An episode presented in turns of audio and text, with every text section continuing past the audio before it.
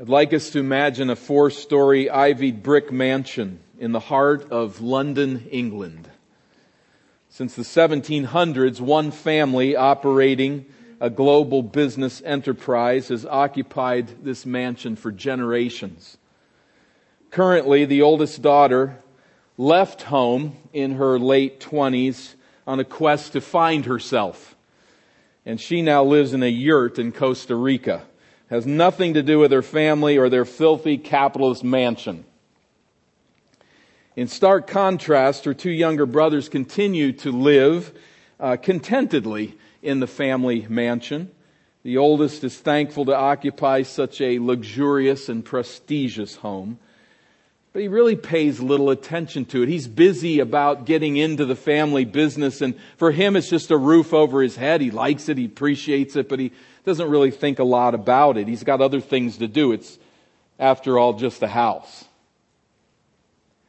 No less ambitious in business, his younger brother loves every aspect of the mansion's architectural design, its exquisite decor, its intriguing history, its global influence. And he can walk visitors around into every room and down every hall, and he can point out the history behind its structure. He can point to its portraits and paintings and describe them, its priceless books on antique shelves and its keepsakes acquired from famous people around the world. This piece over here, this was a gift to my great great grandfather Robert from the King of France. In this volume here, this records our family history during the 19th century and our philanthropic work and expansion of our global enterprise in the Far East. It kind of documents and details these things. I could talk to you about it all day. And that portrait that you see there hanging next to that window, that is my parental grandparents who were influential in expanding our holdings in the global south. He could pick out anything in the house and he could tell you its history and its connectedness to all that this family is and all that this family has been through the years. Three siblings. Now I wonder if, if we took that family, that heritage, that historical enterprise, and we used it as an illustration of the people of God, and an illustration of salvation history, which of the three siblings would describe your level of interest in the story of redemption? We take the oldest daughter and she might picture an unbeliever. She really doesn't care. There's no interest in the mansion, no interest in the family, no interest in redemption history. What's that? I don't care. But we could take the two brothers and say that the first is like a believer, but mostly focused on his own story. How the mansion serves him personally. It's a roof over his head, and he can tell you how he gets along every day there, but he really doesn't care about all the details of the house. Or would you be more like that third sibling? With a far deeper sense of the rootedness and purpose of salvation history. A deeper devotion then that develops from that. A devotion to our home as the household of God and to our family. I think, in a manner of speaking, Romans chapters 9 through 11 are written for Christians who relate to the history of salvation like that third sibling. A strong interest in the story of redemption. Or I think we could even say that Romans 9 through 11 is written to stimulate that kind of interest in the history of redemption. And I don't find this a marginal conversation. This is real stuff in the trenches of life.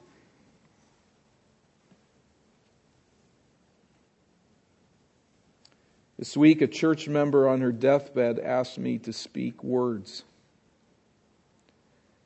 that would help prepare her heart to meet the Lord, probably within days. What do you say? Speak words that will help you meet the Lord. In the providence of God on the way to hospice, I was thinking about what I could say, and it paralleled exactly that request. And I started in eternity past and told her the story. Step by step through the redemptive plan of God. And it was sweet. She studied every word, it seemed, grasping on to that redemption. It was like walking through that mansion and remembering the history and pointing out the pieces and talking about every aspect of it and say, this is what we cling to. Romans chapters 9 through 11 is that kind of discussion. And for the Christian content to simply have a gospel roof over his or her head, these chapters might bore you to the core. Maybe like the first brother would be bored by a lecture on keepsakes in the mansion's library. Yeah, I see these things. I just really don't care to know the story about them. I hope that's not us as we think about what God has done through the ages and as we come to Romans 9 through 11, it may not seem to change tomorrow for us. But let's come like that third sibling and let's think about it in its details.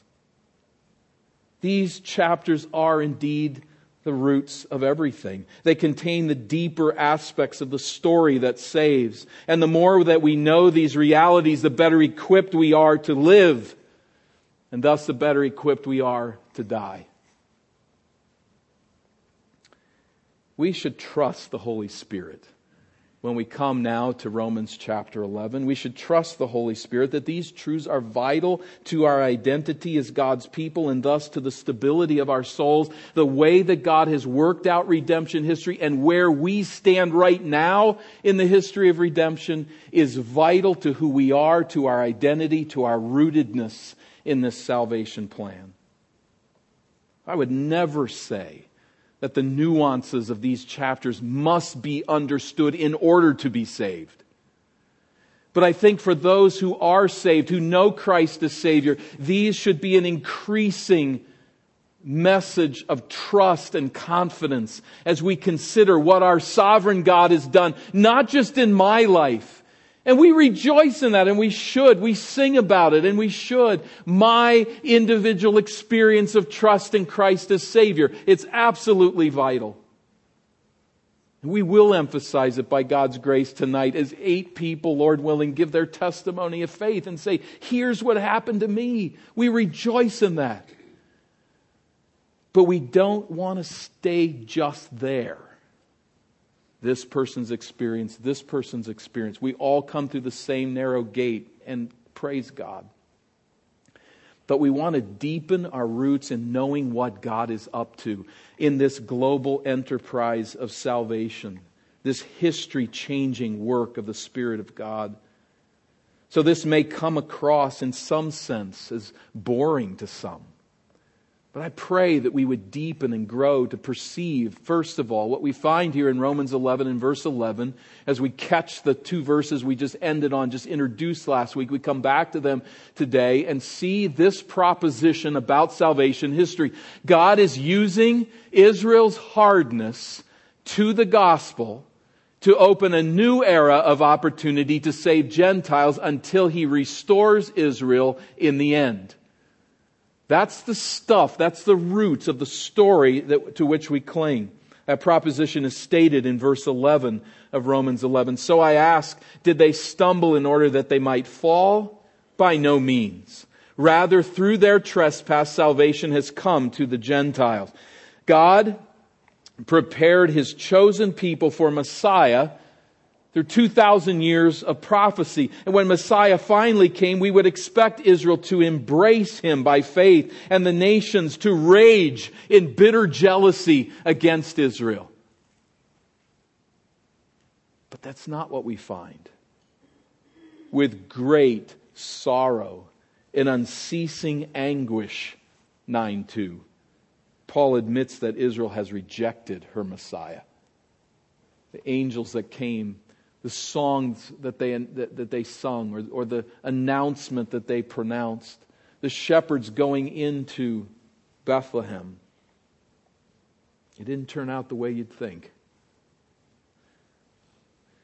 Receive her Messiah. Israel crucified him. Apart from a small remnant of believers such as Paul himself, the Jews stumbled over Jesus and hardened their hearts to the gospel. The question then is should we conclude that Israel is done, that God is finished with this nation? And that's the idea here of verse 11 where it says, Did they stumble? That is, they stumbled over Christ as the rock of salvation. Indeed, they did. But did they stumble so as to fall? That is to be permanently eliminated from God's salvation plan. What is his answer? By no means. That's not how we should interpret salvation history. Rather, there at the middle of verse 11, through their trespass, salvation has come to the Gentiles. As we've noted, repeatedly through these chapters God's promise to Abram that I will make you a great nation and bless you and make your name great so that you will be a blessing. And I will bless those who bless you, and him who dishonors you I will curse. And in you, all the families of the earth shall be blessed. The apostle Paul in Galatians 3 says this was a statement of the gospel. They will be blessed through Israel's Messiah, through the coming of Jesus. The Gentile blessing aspect from this point forward, 2000 some years BC, it lay dormant, did it not? I mean, just think what do you know about the Gentile response to Messiah? What do you know about the Gentile response in blessing through the people of Abraham. And we, we, again, we think of Egypt and we think of Assyria and Babylon and Greece and Rome. weren't Gentiles flocking to Israel to get into the work of God and grab onto his salvation plan. That's not how they responded. They just wanted to crush Israel. They just wanted their land. They loved that land bridge and all that it produced and how it allowed armies to move up and down the coast. That's what they thought about Israel. Israel's God, who cares? We got our own gods. So where God promises this, through you all families of the earth will be blessed, there's not much happening for a very, very long time. There's a few Gentiles who joined Israel. But for the most part, Gentiles, Israel's got their religion, we've got our religion. All we want is Israel's land.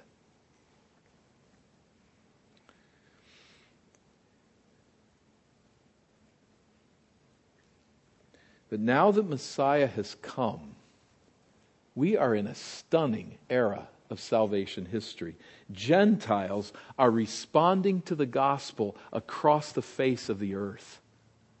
And generation after generation, they are embracing Israel's Messiah as Savior.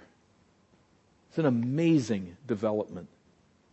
I mentioned last week by way of illustration, it's like a woman is in a burning building trying to get out, and there's this massive man that's in front of her running, and they're both trying to get out of this burning building, and his big body blocks a doorway out that she doesn't see. But when he stumbles, she catches a glimpse of that door and runs out through the door. In a sense, that illustrates who we are as Gentiles. Through the stumbling of Israel, we have broken into the light of the gospel. And it's only through the stumbling of Israel that this can happen, Paul is revealing here. So at the end of verse 11, it is to make Israel jealous, maybe thirdly, we could say. He's not rejected his people, number one. Secondly, through their trespass, salvation has come to the Gentiles as they have stumbled Israel, uh, Gentiles have come to the Messiah. And then thirdly, this is to make Israel jealous. We, we could picture this just on, in simple terms. It, it, I, I don't think, I don't know how to illustrate it in a way that's fully accurate, but in simple terms, I think we can get to the heart of it. We just take Jim and Joe, they're two schoolmates and they hate each other. They're fighting all the time. The teachers are tearing their hair out. Joe has no father. Jim has a faithful and loving father. Well, Jim and his dad go fishing in a river that flows along the property line, and Joe has no idea what fishing even means, and he just hates the kid, his schoolmate, for talking about it. And why would you do that with your dad? And what, he pulling fish out of a river, whatever that's about. He doesn't, he's had, nobody's taught him about fishing, doesn't know anything about it. All he does is despise Jim and everything he does. Well, some bad times come between Jim and his father, and they're just young boys. But his, his dad is working with Jim, and he, he doesn't want to press him here to go fishing with him, but he knows that it'd be a good time to go fishing. And he says, Hey, let's go fishing today. And Jim's nasty with his dad and says, I don't want to go. I'm not going with you. And Joe happens to be walking right by at that very time, and he hears this conversation. And dad wisely knows what he's doing. Here he's this smart man, and he just plays with it a little bit. And he says, Hey, Joe, you want to go fishing with me? And Jim stands back and he's watching this, and he goes fishing with his dad. This kid's got nothing to do with his dad. What on earth is happening here? And off they go. Well, Jim, do you want to come? No. I said I'm not going, and I'm not going. And Joe and Dad walk down to the end of the property toward the fishing hole on the river. And what's Jim thinking? He's jealous. Just, just in, a, in a mundane, simple sense, there's a little bit of what that father's doing here. We're in a noble, global sense, is what God is doing with us here today. We are, in a sense, making Israel jealous. We got no place following God as our Father, it wouldn't seem, as we look at it historically. But God is using the tripping and the stumbling of Israel to bring massive numbers of Gentiles to the gospel, and we're walking in fellowship with Israel's Messiah. It's a stunning turn of events in the history of the, in the message of it. In verses 12 through 16, then Paul develops and expands on this thesis sentence in verse 11. These three themes will run like threads through these verses. You can pick them up as we consider them. Verse 12, now, if their trespass means riches for the world, and if their failure means riches for the Gentiles, I think that's saying the same thing twice. That is, the, the failure of Israel to embrace her Messiah means that the Gentiles respond to Messiah and are saved, how much more will their full inclusion mean? That is, how much more then will it mean when Israel comes to embrace Messiah?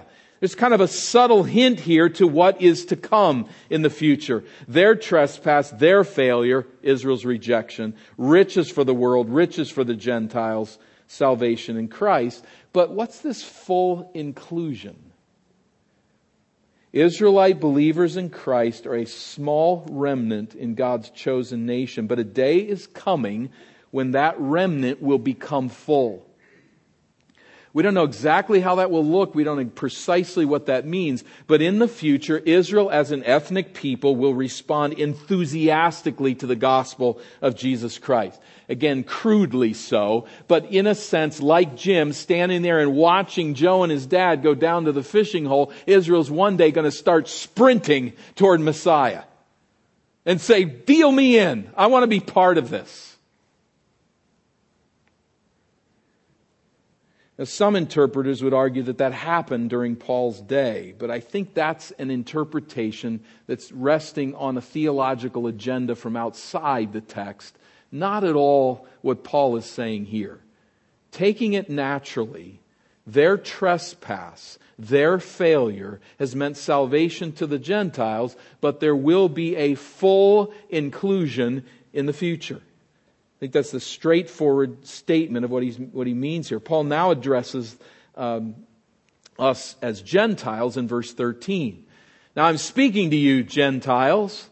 Inasmuch then as I am an apostle to the Gentiles, I magnify my ministry in order somehow to make my fellow Jews jealous and thus save some of them. There's really no other way to take that than straightforwardly with what he is saying is my mission as an apostle in part is to make Israel jealous. To make her want to go sprinting toward that fishing hole and join dad, so to speak. Paul himself is a Jew. We've discussed that. 9, 1 to 5, chapter 11, verse 1. Paul was also called by God then as a Jew to proclaim the gospel to the Gentiles.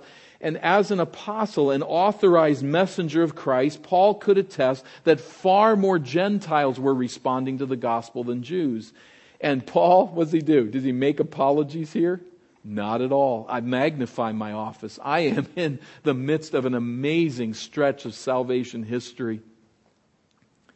I'm filled with anguish for the way that Israel is rejecting the gospel, but I make no apologies for taking it to the Gentiles. That's what God is doing, and that's what I'm doing. To take the light of salvation to the Gentiles, and they are responding,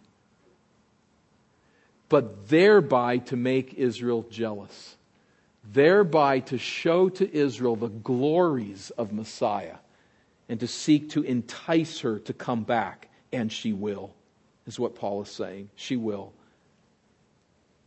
He saw his mission as operating with God's purpose to provoke Israel to jealousy. He was joining that mission.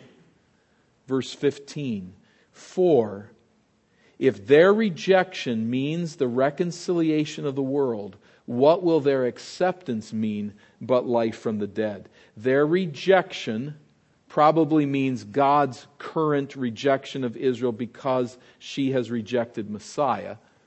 It could be her rejection of the gospel, certainly, but I think in the context of the hardening of Israel, it's probably talking about God's rejection temporarily of Israel as a whole is the means of reconciliation of the world. That should make sense to us now. It results in the salvation of individual Gentiles throughout the world who respond to Christ's reconciling work. His death on the cross pays the penalty of sin such that the sinner can be reconciled to God.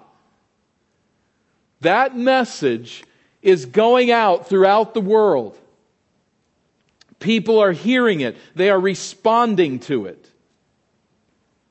So the second half there, verse 15, we see though again this subtle reference to the future. What will their acceptance mean but life from the dead? Paul again hinting at that coming day when Israel will respond to the gospel. She'll run after Messiah, and it will be like life from the dead. That almost always means physical resurrection in the New Testament. I think 46 out of 47 times that that phrase is used, it refers to physical resurrection. The fact that he doesn't mention resurrection here might mean that he's using this figuratively. It, it, these who are, in a sense, dead to Christ will come in response to the gospel. He may actually indicate that response in the resurrection, but that's a point we won't debate here. At any rate, after the full number of Gentiles is saved, the full number of Israelites will be saved as well. Now, let's just stop for a moment and note here that Paul's musings on the glories of a restored Israel are intended to get Gentile readers to consider the nature of our standing and of Israel's standing in salvation history it, to use the illustration, we look at this portrait in the mansion and we're studying it, knowing those people on that picture influences how we see ourselves right now. And that's what he, that's the effect he wants upon us as a church of Gentiles. Is to recognize who we are and how we fit in this story. An amazing window of opportunity has been opened for us Gentiles due to Israel's rejection of Messiah. How's that hit you? Like the woman in that burning building, we saw the light because the man stumbled. Don't think she comes running out the door with her arms up, shouting how great she is for having seen the door. She just gets out there gasping for clear air, thankful to be alive. Think about how the Romans would have responded had Israel received Jesus as Messiah. How do you think that would have ended? Call in the troops. We need to crush this rebellion, put it down for good. That would have been the response. What was the response? A man with a sword sitting in his home as a God-fearer, a Roman centurion, hears the gospel of grace and peace and is born again. That's the window that opened because of Israel's rejection of the gospel. That Roman centurion stands for us in a sense, and it's as if Joe and dad are walking down to the river to fish, and Israel is standing by in jealousy, rejection, and bitterness. But in the amazing plan of God, the jealousy is working in the other direction now. The Gentiles would have been jealous had Israel responded to her Messiah, but now it's going the other direction where Israel is jealous because we've responded to Messiah.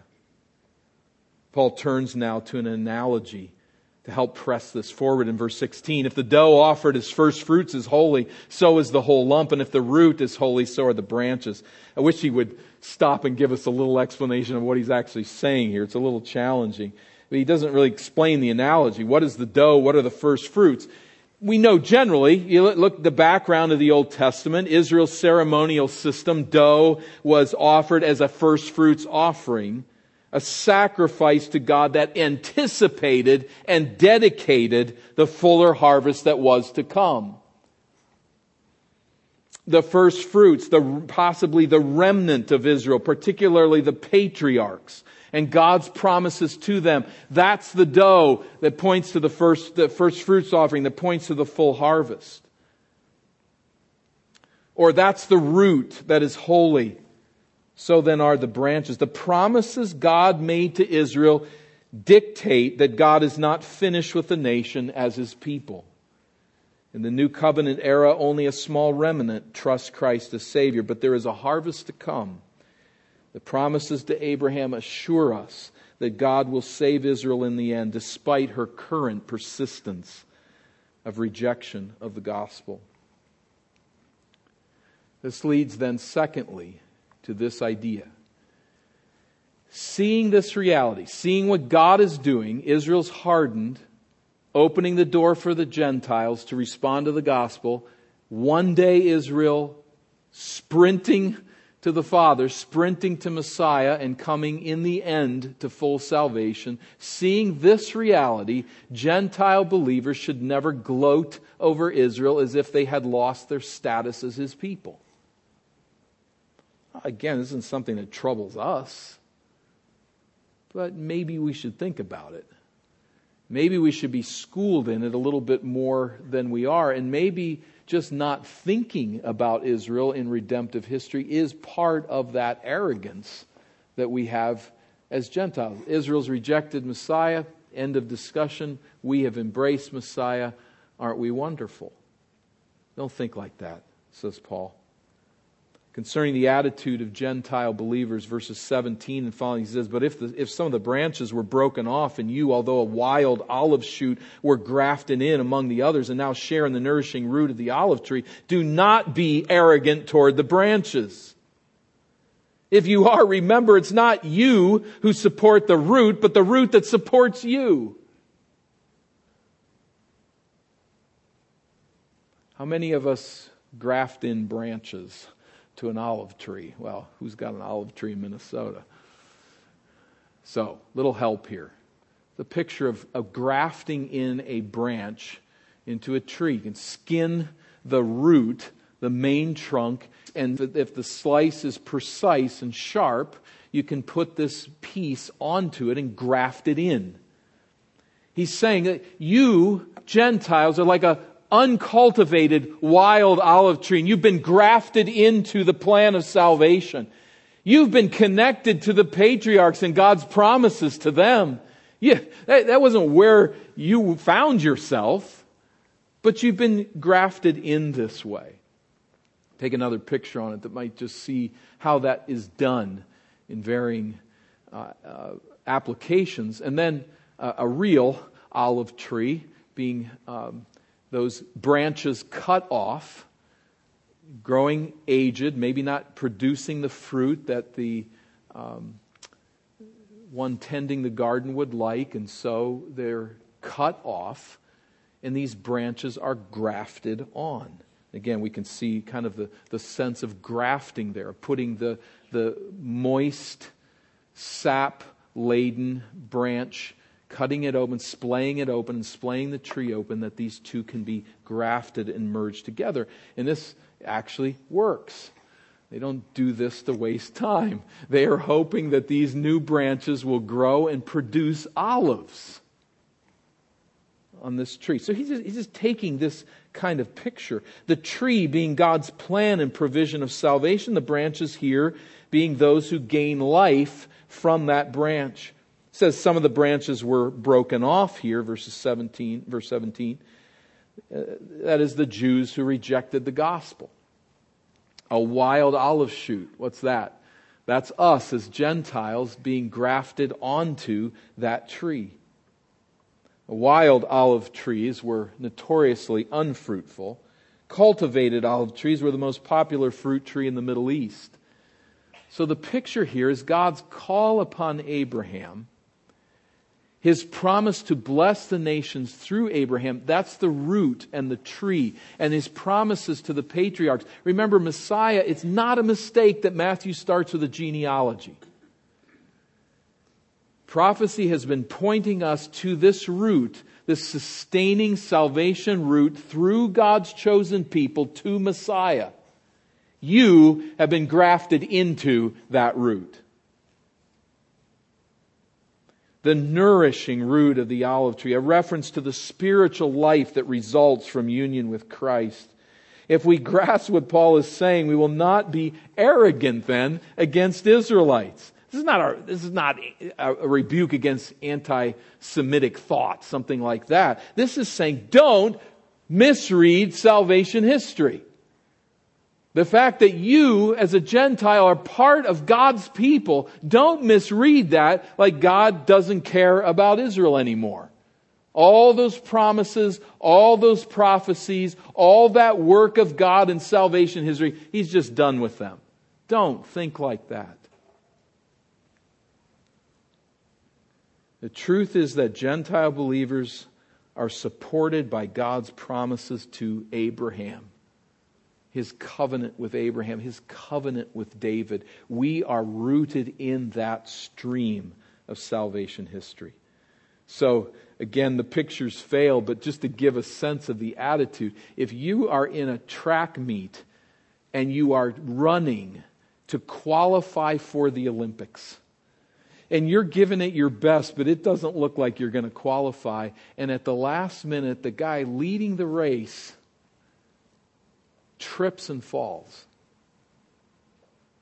And because of that trip, you qualify for the Olympics. Hey, you ran hard, God's smile was upon you, and you made it in, but you made it in because this one runner tripped. I mean, do you, does that runner get to the interview following the race and boast that he's the greatest runner in the world? Boasts about how wonderful he is. I mean, if you've heard particularly male track stars, they kind of do talk like that. I'm the best thing in the world. Do you talk? No. You, you like, you kind of hang your head and say, I'm so thrilled to be going to the Olympics, but you know, I, I ran, I was here, but um, really unfortunate that that other runner stumbled, but here I am. In a sense of Paul's saying that's the attitude we need to take here. addresses Gentiles who harbored, undoubtedly in that context, a dismissive attitude toward Jews, perhaps even some hostility for Israel's bitter rejection of Christ. Paul anticipates in verse 19 an objection then from his Gentile readers. And this objection indicates he's dealing with some real issues here in the church at Rome. Notice at verse 19, you will say then, branches were broken off so that I might be grafted in. Well, that's true enough. They were broken off because of their unbelief. But you stand fast through faith. So do not become proud, but fear. Let me paraphrase that. You're right. You have been grafted into the salvation purposes of God. That's only because Israel dis- did not believe. You stand by faith in Christ, not by works, not by your nationality, not by who you are. You're saved, as chapter 10 says, because you've called on the name of the Lord in repentant faith. So don't think of yourself as anything in this. Rather, fear. What does he mean there? Have a fear, a reverent fear, a humble thanksgiving to God for his grace. As we walk into the assembly on the Lord's day, this is the spirit we should bring. I'm not supposed to be here on a thousand levels. But as we come in and, and, and sing it, as we sang today of the forgiveness of my sins, we look at that individually and say, I'm not supposed to be here. I should be under the judgment of God, but in His mercy He has saved me. But let's deepen that thought to we aren't supposed to be here. This goes against any expectation that we would have. But here we are because Israel has stumbled, we walk into this assembly on the Lord's day. And that realization should thrill us. That's the difference between coming into the mansion and just finding a place to sleep before you take off the next morning and coming into the mansion and just saying, Here I am. I'm in the midst of all of this history. I'm in the midst of this grace and this mercy. We come in on the Lord's day as Gentiles. We're not supposed to be here. Fear, says Paul, fear. Come with reverent fear before the Lord. This gathering is grace. This is just pure grace. Verse 21. For God, now remember, think this one. You should fear, for if God did not spare the natural branches, neither will he spare you. Note then the kindness and the severity of God. Severity toward those who have fallen. Israel is hardened. They have rejected the gospel, but God's kindness to you, provided you continue in his kindness, otherwise you will be cut off. Now, he's not, he's not talking here with horticultural precision. And he's not talking here about something like the loss of salvation or something along those lines. We don't want to fill in more blanks than we should. But what he is saying simply is there is no place for arrogance in salvation. And I think we should say this just among Gentiles.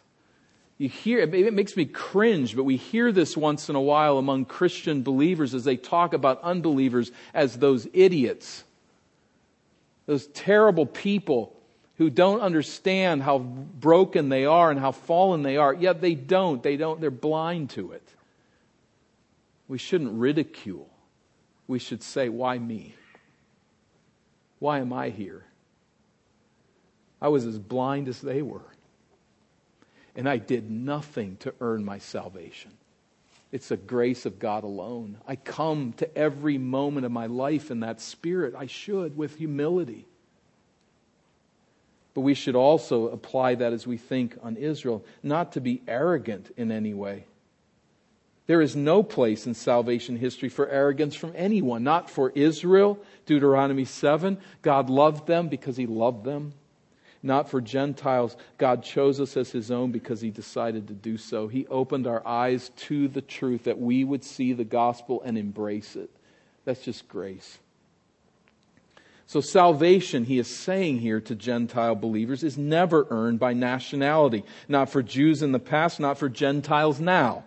No one is severed from God's salvation plan because they are a Jew or because they're a Gentile. As such, people are severed. They're lost for eternity because they fail to trust Christ as Savior. So, God's severity to the lost who fall, God's kindness toward his chosen people, the elect to salvation. If anyone brings, if anyone fails to abide in Christ and fails to walk in characteristic faith, that's what he's talking about there in verse 22. Provided you continue in his kindness, otherwise you too will be cut off. Again, he's not talking about losing one's salvation. That's overreading the analogy. But saying that one has never gained salvation. Paul just sticks with the metaphor. Again, it's not looking at horticultural precision here. I mean, you can't cut something off and 2,000 years later graft it on. It's not that. It's not what he, it's pressing the analogy too far. He's just saying, don't be proud. Rejoice. And then concerning the prospect of Israelite believers, verses 23 and 24. We'll hustle through this. And even they, if they do not continue in their unbelief, will be grafted in.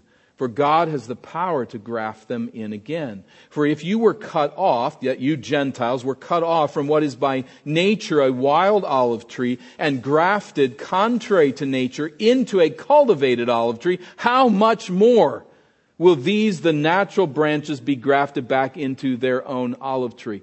I'm not, I didn't count precisely, but I think this is the third time now that he has in a sense, subtly pointed forward to what is going to come. And he'll make that more explicit as we come to the end of the chapter.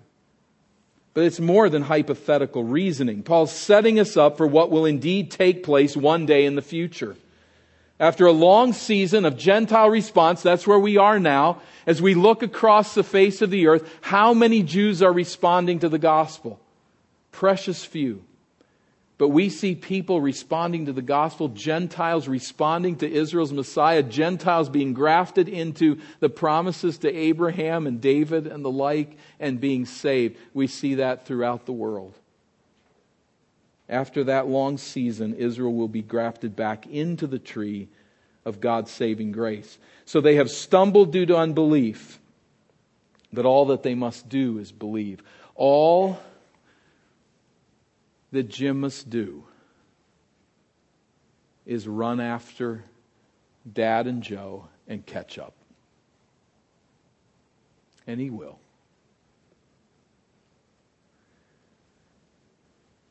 If they if you were cut from what is verse 24 by nature a wild olive tree and grafted contrary to nature into a cultivated olive tree how much more will these, the natural branches, be grafted back into their own olive tree. Under the Old Covenant, it was rare to find Gentiles willing to become Jews to gain salvation. But under the New Covenant, it is rare to find Jews willing to trust Jesus as Messiah in order to identify with God's saving plan. But in the end, this will all be wrapped up, and the fullness of the elect will come in among Jews and Gentiles into God's saving plan as it comes to fullness. Well, where are you as you look at the mansion of salvation? There's a lot of intricacies here and things we don't think about maybe very often and need to. But as we seek to learn these intricacies of God's salvation plan, let me ask some questions. How well do we curate? How well do we know this work of salvation. Are there two peoples of God? An eliminated people chosen by God in the Old Testament, but a new people of God in the New Testament? Are there two ways of salvation? An obsolete way, functional in the Old Testament, and now a different way of salvation in the New Testament? Has the church replaced Israel or become the new Israel? How do we answer these questions? What do we think about them? Do we think about these questions? This passage informs our answers to these questions. In fact, it stimulates us to ask these very questions. They are vital answers. Let's just say, and I will admit that there's debate, so I don't I speak with respect for those that would disagree. But as we think through these matters, I mean, in a mansion, curators might disagree about the meaning of a picture or something of the like. That will be the case, but as we bend toward it, if I've defended my interpretation here appropriately, I think that we would say there's only one people of God.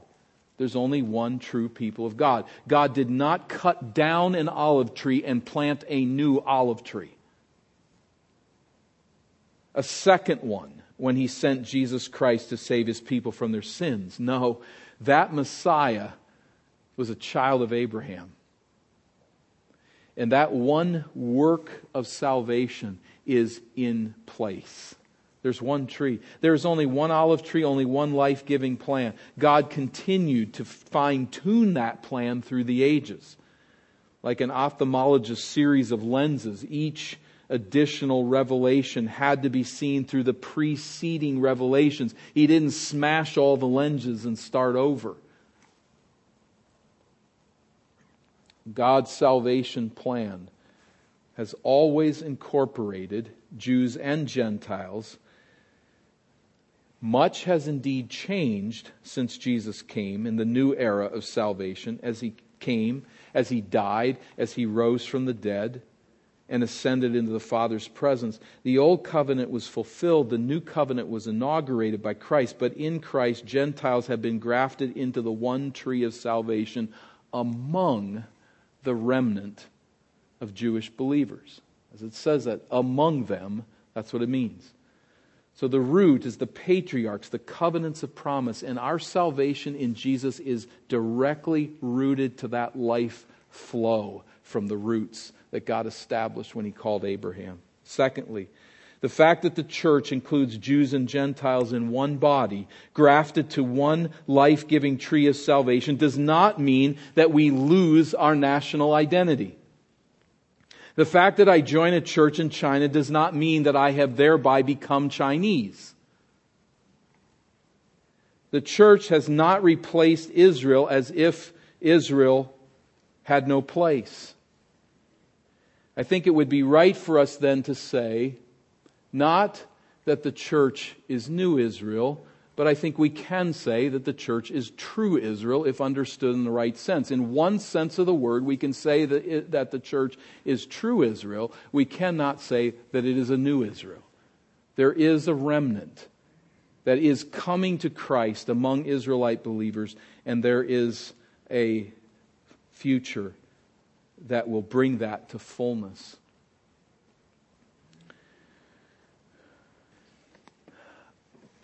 I trust this word.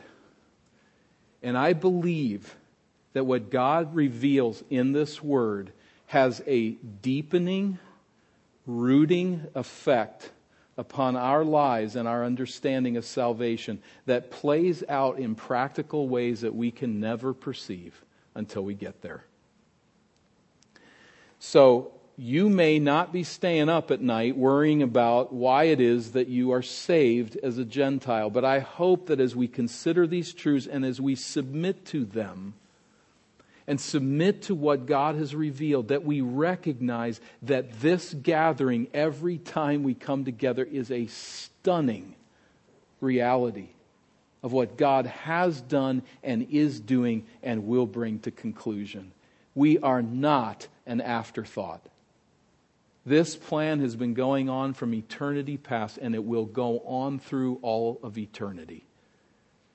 And if you have been grafted into that root, if you have vital life in Christ, that is a mercy that should fill your life with a spirit of humility. And that is a confidence that we have for all eternity in Christ. This is why we sing. This is why we rejoice.